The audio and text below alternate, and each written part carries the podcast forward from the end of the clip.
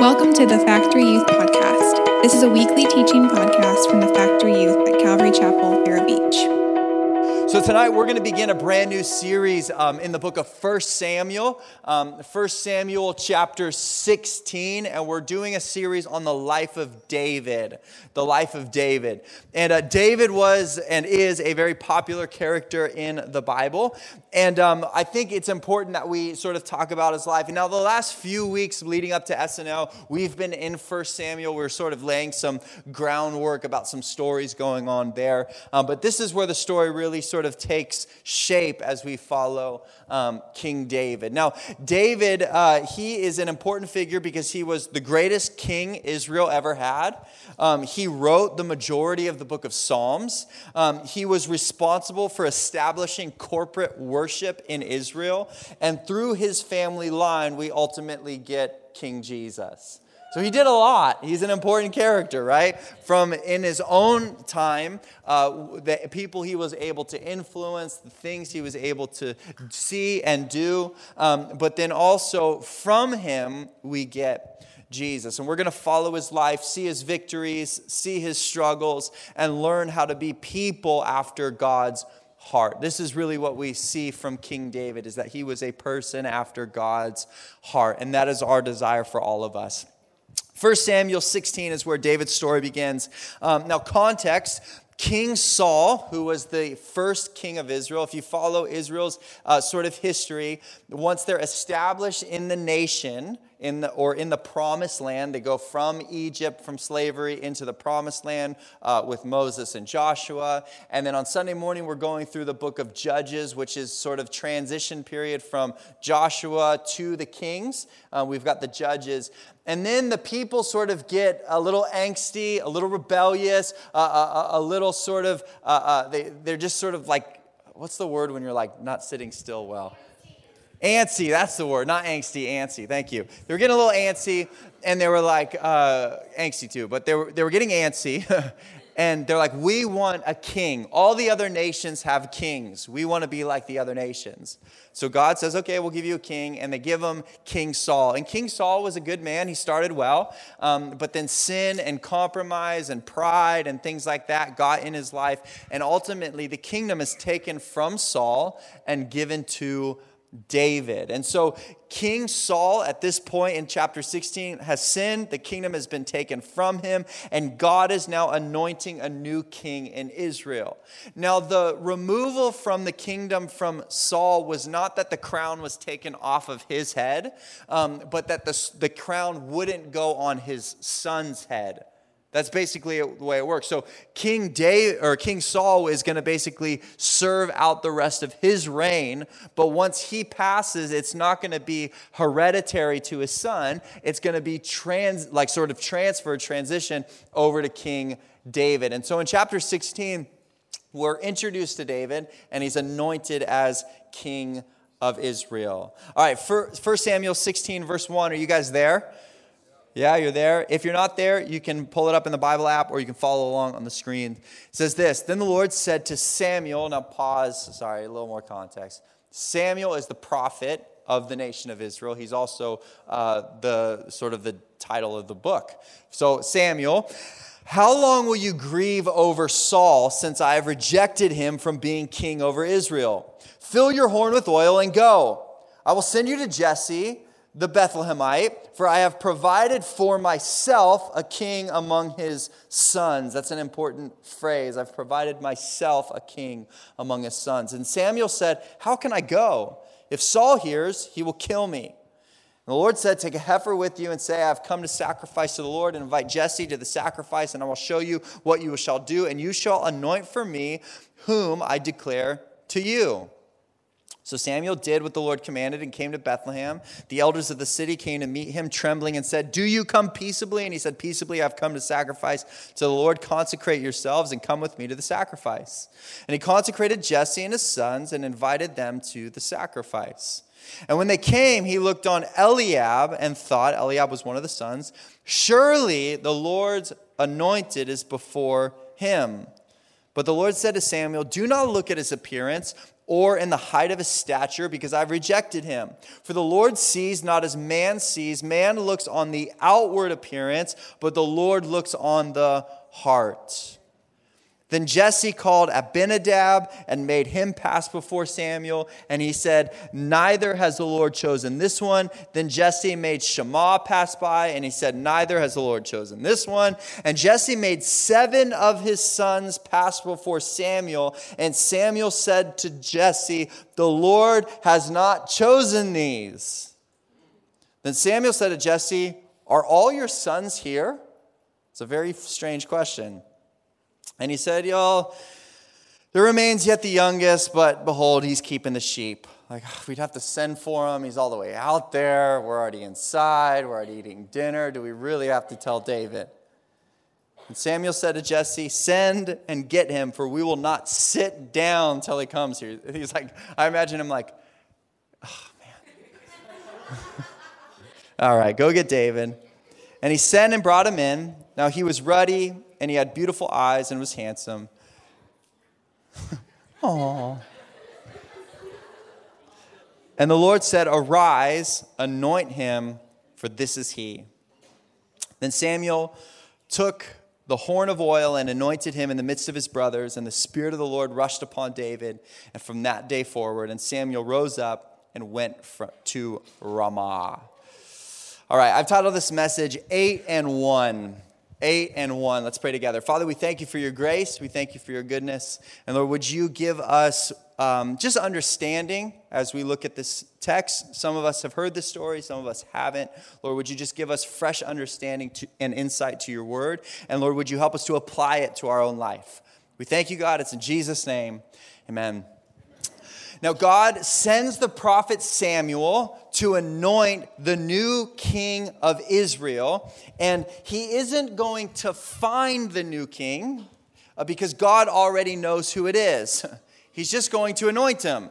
He's not out like sort of the like the bachelor or whatever looking for the next king of Israel. We've got all of these eligible kings out there and we're just trying to find which one is going to beat all the challenges and stick it out through the end and end up being the king of Israel. God's already found him.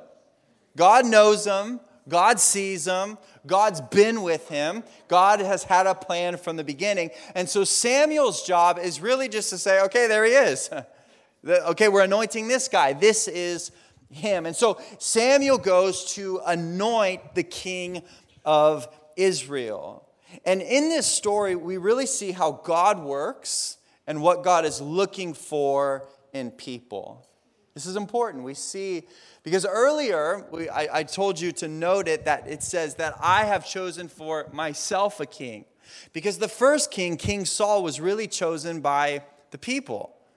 He was sort of, we want a king. This is who we want. This is King Saul. And Saul has sort of stepped in, and now he's failed, he's removed. And then God says, I am going to anoint a king after my own heart.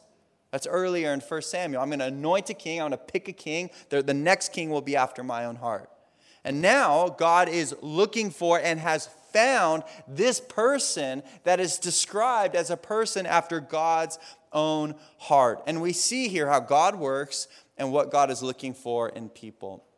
The first point is this in this story, we see eight selected and one rejected by men. We see eight selected and one rejected by men. This situation really shows us the difference between what God is looking for and what people are looking for when it comes to impact. They were looking at the outward. God even says that, right? He says that to Samuel. Hey, you're looking at the outward, and I don't look the same way that you look. You're looking at the appearance, or you're looking at the ability, or literally you're looking at their height, or they're looking at their leadership skills, or whatever it is. They think, oh, this is the king, right? Why? Well, he looks like a king. It's just got the look, right? Broad shoulders, like a crown would fit nicely on their head. They walk into a room, they command the room Like they're authoritative, they've got those leadership skills, those qualities you want. Like th- this person is the king. And Saul, the original king, was chosen king because he looked like a king. In fact, the Bible says that he was uh, a head and shoulders taller than everybody else. That he would walk in a room and it'd be like the same, the same, the same, and then there's King Saul, right? Like he just was taller than ever. he was just a big king looking person. And then the other sons of Jesse looked the part to Samuel, right? So you have Saul, he looks like a king. Uh, the other sons of Jesse look like a king. But God doesn't look at appearance, he looks at the heart. And when it comes to being used by God, this is important. We need to recognize that God cares way more about the character of a person than the charisma or the content of that person. God cares way more about the character, the heart, the sort of inside of a person than their charisma or their talent or their ability or what they're able to produce. I think sometimes, oftentimes, we look at people and we think, okay, God could really use them. Why? Well, because look at their ability, look at their skill, look what they're capable of doing, look at how everybody follows them, look at all of that, and we think that makes a person used by God. But when it comes to being used by God, God cares way more about the character, the heart of a person than what they're capable of. You don't need to have all the ability, you don't need to have all the answers. You just need to be available to God. God will choose anybody that's available and willing and seeking after Him over someone with skill and talent and charisma any day of the week. And this statement that God says God looks at the outward, or God looks at the heart, not the outward, is both information and an invitation. Let me explain. God looks at the heart, man looks at the appearance. That's a fact, right? Without, like, I don't think it's an x ray, I think it's probably like an MRI. What is used to look at a heart? Do you guys know? A CAT scan? Scan of cats, is that correct? All right, I don't know. I don't really go to the doctors. I haven't been to the dentist in like 10 years. That's kind of not my thing. Um, somebody say, ew. My teeth are fine, thank you very much. Jeez. Until one day they're all gone. They're like, not fine. God looks at the heart. And when they say heart, when God says heart, He's not speaking like the CAT scan. God's looking at the character, the inside of a person. They're, they're, that what they're about, what their insides are like, what their priorities are, what they're doing with their free time, how they're thinking, where they're headed, all of these things. God looks at the heart, and man looks at the appearance. Why? Well, because we can't see. I can't look at you and know your level of spirituality and faith. I can't look at you and think, man, this person really understands their Bible, they spend time in God's Word, and they pray a ton. Now, your Character, what you're going to do is going to be a byproduct of the time you spend in God's Word, how much you pray, your relationship with God. So I can judge you by your fruit, but we can also fake it, we can pretend. God is the only one that can actually look at you and see what's going on on the inside. So this is a statement of fact. This is information. God says, You look at the appearance, I look at the heart. But this is also an invitation. What I mean by that is that we, God is inviting us to look at people the way that God looks at them and to look at ourselves the way that God sees us. When he says to Samuel, Hey, Samuel, buddy, you look at the appearance, I look at the heart.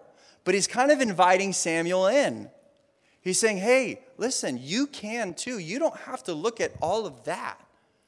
You don't have to look at, oh yeah, Eliab walks in and yeah, he's six five and broad shoulders. Sure, he looks like a king, but but let's think a little different. Let's view people a little different. Let's not view them based upon appearance or what they're capable of or what they've done or what they're doing. Let's look at them differently. Because people look at the appearance, but God looks at the heart, and we're invited to look at that. But because people look at the appearance, David is completely ignored.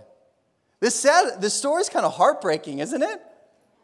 This story is okay, The prophet's coming to town. Now, this is a big deal in their context. Now, notice even in the beginning of the story, they're like, oh my gosh, Samuel's here. Do you come peaceably? Like, what's happening? Like, Samuel is the prophet of God, and he could do all sorts of crazy stuff. So, why are you here? He's like, hey, I've just come to sacrifice, to worship God, and I want Jesse and his family to show up. This would be a big deal. If, if, if, if the prophet shows up, you would, it would basically be like a big party, big banquet. Like, we want to show off, we want to hang out, we want this great experience. This was an honor for the prophet to show up. And, like, all right, guys, prophet's coming in. Like, make sure you make your bed. Like, put your shoes away. Like, what are we doing? Okay, guys? Like, what, what is this? Let's put it away, right? So everyone comes and they're like, uh, David's not here. That's all right. It's fine. Who needs David? Uh, it's pretty rough, isn't it? Like, it's pretty awkward. Even the question is awkward. Like, for Samuel to, like, listen to how weird this question is. Samuel shows up, hey, I want to meet all your sons. All right. They all go before him. And then he's like, is this all your sons? Like, that's such a weird question because from the beginning, you would assume that all the kids were there, right? And then Jesse's like, uh, I really didn't think you would ask that. It's a pretty weird question. Um, but nope, you got me. it's not all the sons. There's one more. Really, he's with the sheep. You really want to meet him? And they're like, yep, I really, I, actually, when I said all your sons, I kind of meant all of them. Like that, if he's, a, is he your son? Then yes, I would like to meet him. Bring him here. so they go send for David and he comes. It's sad. And why? They, they, they think, eh, David's not the guy. Samuel's here, uh, David's not the guy. He's, he's with the sheep. We don't need him. Why? Well, because man looks at the outside and God looks at the inside. And when David is overlooked, God sees him. But because people look at the appearance, they miss what God is looking for. But although David was rejected by people, God had other plans. So there was eight selected by people and one were rejected by people. But then the second thought tonight is that there are eight rejected and one selected by God. When there was eight select, these are the kings by people, God says, nope. And when everybody's like, ah, that's not the guy, God's like, nope, that's the guy. At least eight people in the story are not chosen to be king Saul, who was the king, and then all seven other sons of Jesse, David's brother. Now, Saul was rejected, and I'll explain this word, we'll walk through it. But Saul was rejected because of rebellion. Because that sounds harsh, doesn't it? Like, it, it, even at the beginning, God says to Samuel, Hey, how long are you going to cry about Saul? Let's move on, buddy. It's enough. like, kind of harsh, it's intense. And Saul was rejected, though, because of rebellion. Saul disobeyed God on a number of occasions, and the consequences to his actions was the kingdom was taken from him. Listen to me sin keeps us from our calling. We talk here a lot about walking in God's calling for your life. And one of the main ways we can miss out on experiencing all that God has for us is sin, is compromise, is not doing what God wants us to do or has called us to do. And sin keeps us from our calling. And this is, this is the story of Saul. Saul had opportunity. Saul had the Spirit of God. Saul had the, the, the, the, position. Saul had everything that he needed. And yet, Saul had the ability, he had the looks, he had all of the skill, he had everything that people would say this guy's going to be successful. Because of sin, because of compromise, because of unwilling to obey and trust and listen to God, he lost the kingdom. So he was rejected because of rebellion. The brothers were rejected as well, right? It says the first one shows up, and Samuel's like, oh man, that's a king. I can follow that guy. And God says, nope, I rejected that guy. That's kind of intense. Poor Eliab's like, oh, well, all right. I don't know what I did, but I guess that's it. Actually, we're going to meet like in the next story. Eliab's kind of a jerk.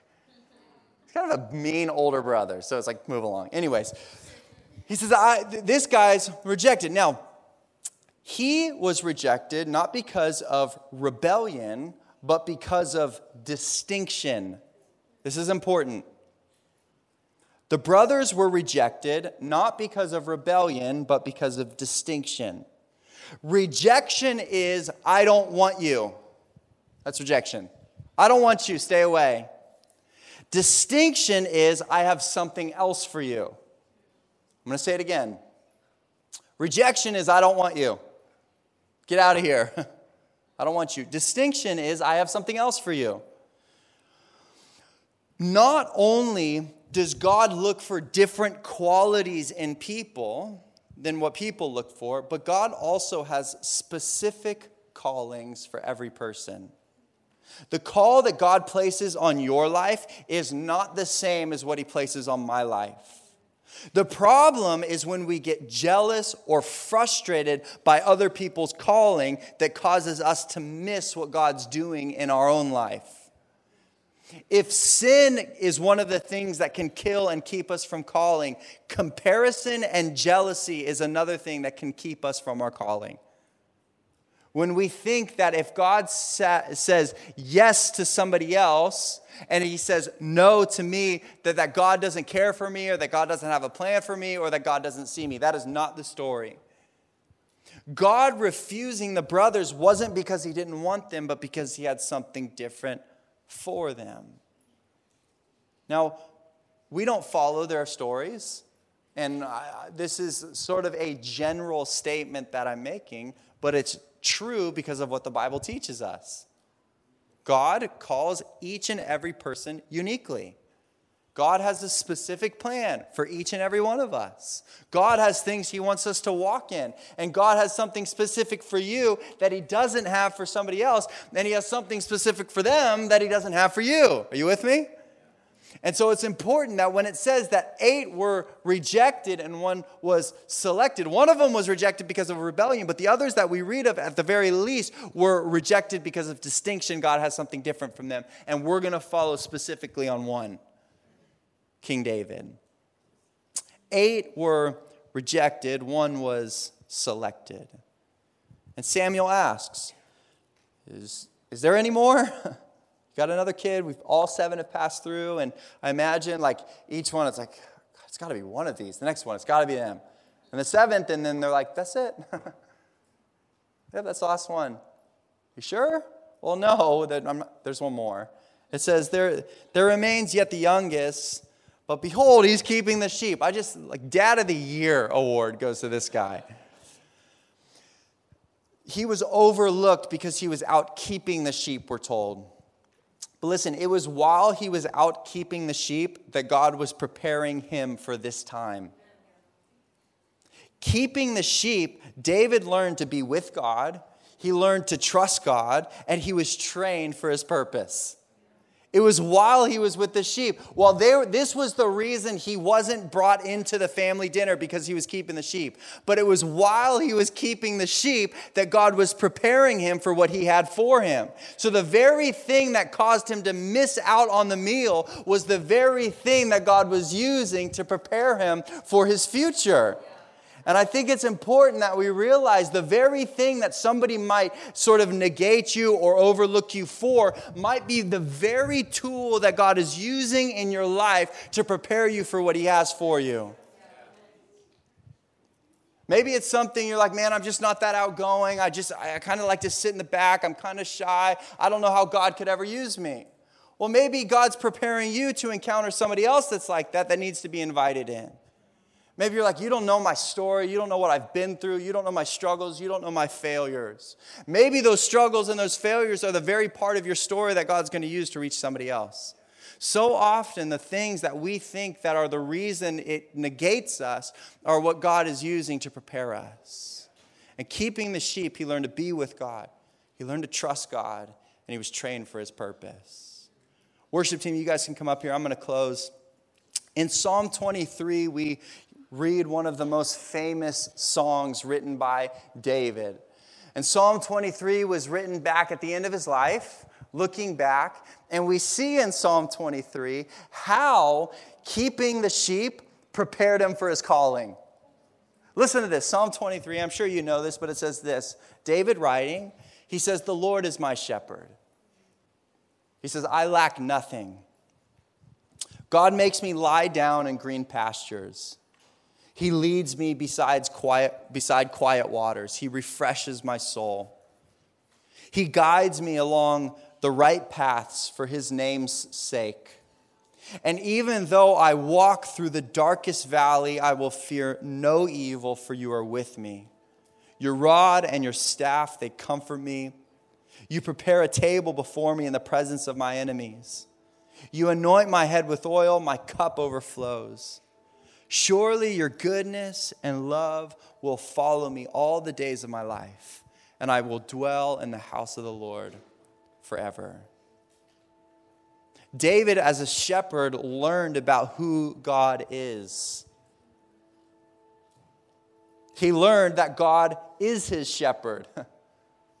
right? As he's keeping the sheep and he's, he's taking care of them and he's watching out for them and he's making sure that nothing attacks them and he makes sure they're eating and he makes sure they're sleeping and he makes sure that they're getting everything that they learn or need, he learns that, do you know? This is kind of like how God views me.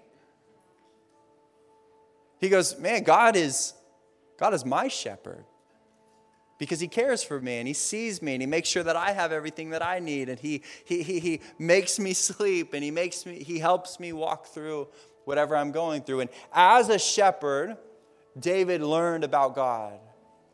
He also learned how to be alone with God. He learned what it looked like to not have everybody for him or with him or, or, or, or, on his side, and he learned that with God, that's all he needed. David, as a shepherd, not only did he learn about God, but he learned to trust God. Notice the words that he says in this song.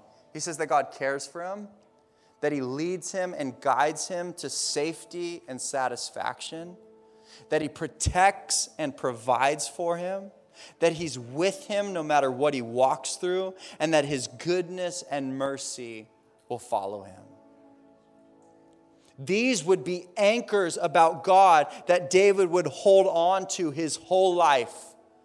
These would be foundation pieces that would allow for him to walk through the darkest valley, the most difficult days, the hardest opposition, losing friends, losing kids, losing loved ones, losing the kingdom, losing everything, and yet knowing that God is with me. These would be the anchors that he would hold on to even in his greatest successes. When he'd had a victory and Goliath was defeated and he was sitting on the throne and everything was as it should be, he knew that God was the one that got him there.